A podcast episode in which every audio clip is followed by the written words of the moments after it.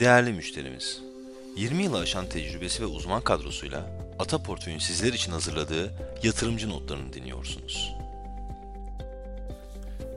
Herkese merhaba. Geçtiğimiz hafta BIST 100 %1.1 değer kazanarak 7853 seviyesine ulaştı. Endeksin yılbaşından bu yana performansı %42.6 oldu. Küresel hisse senedi piyasaları da haftayı yükselişle kapattı. Emtia piyasalarında ise enerji emtiaları değer kaybederken bazı metaller ve kıymetli madenler değer kazandı.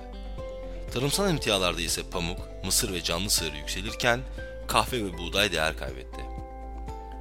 Ata yatırım fonları arasında ise haftalık bazda en yüksek getiriyi %5.2 ile Ata robotik teknolojileri değişken fonu sağladı. Fonun yılbaşından beri getirisi %86.3 oldu. Küresel piyasalarda risk iştahı artarken Türkiye kredi temerrüt takası 350 bas puanın altına geriledi.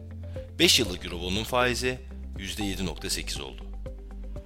Emeklilik fonları tarafından geçen hafta en fazla Türk Hava Yolları, BİM AŞ, Altın Espir alınıp Pegasus, Tofaş, Anadolu Efes satıldı. Herkese sağlıklı ve bol kazançlı bir hafta dileriz.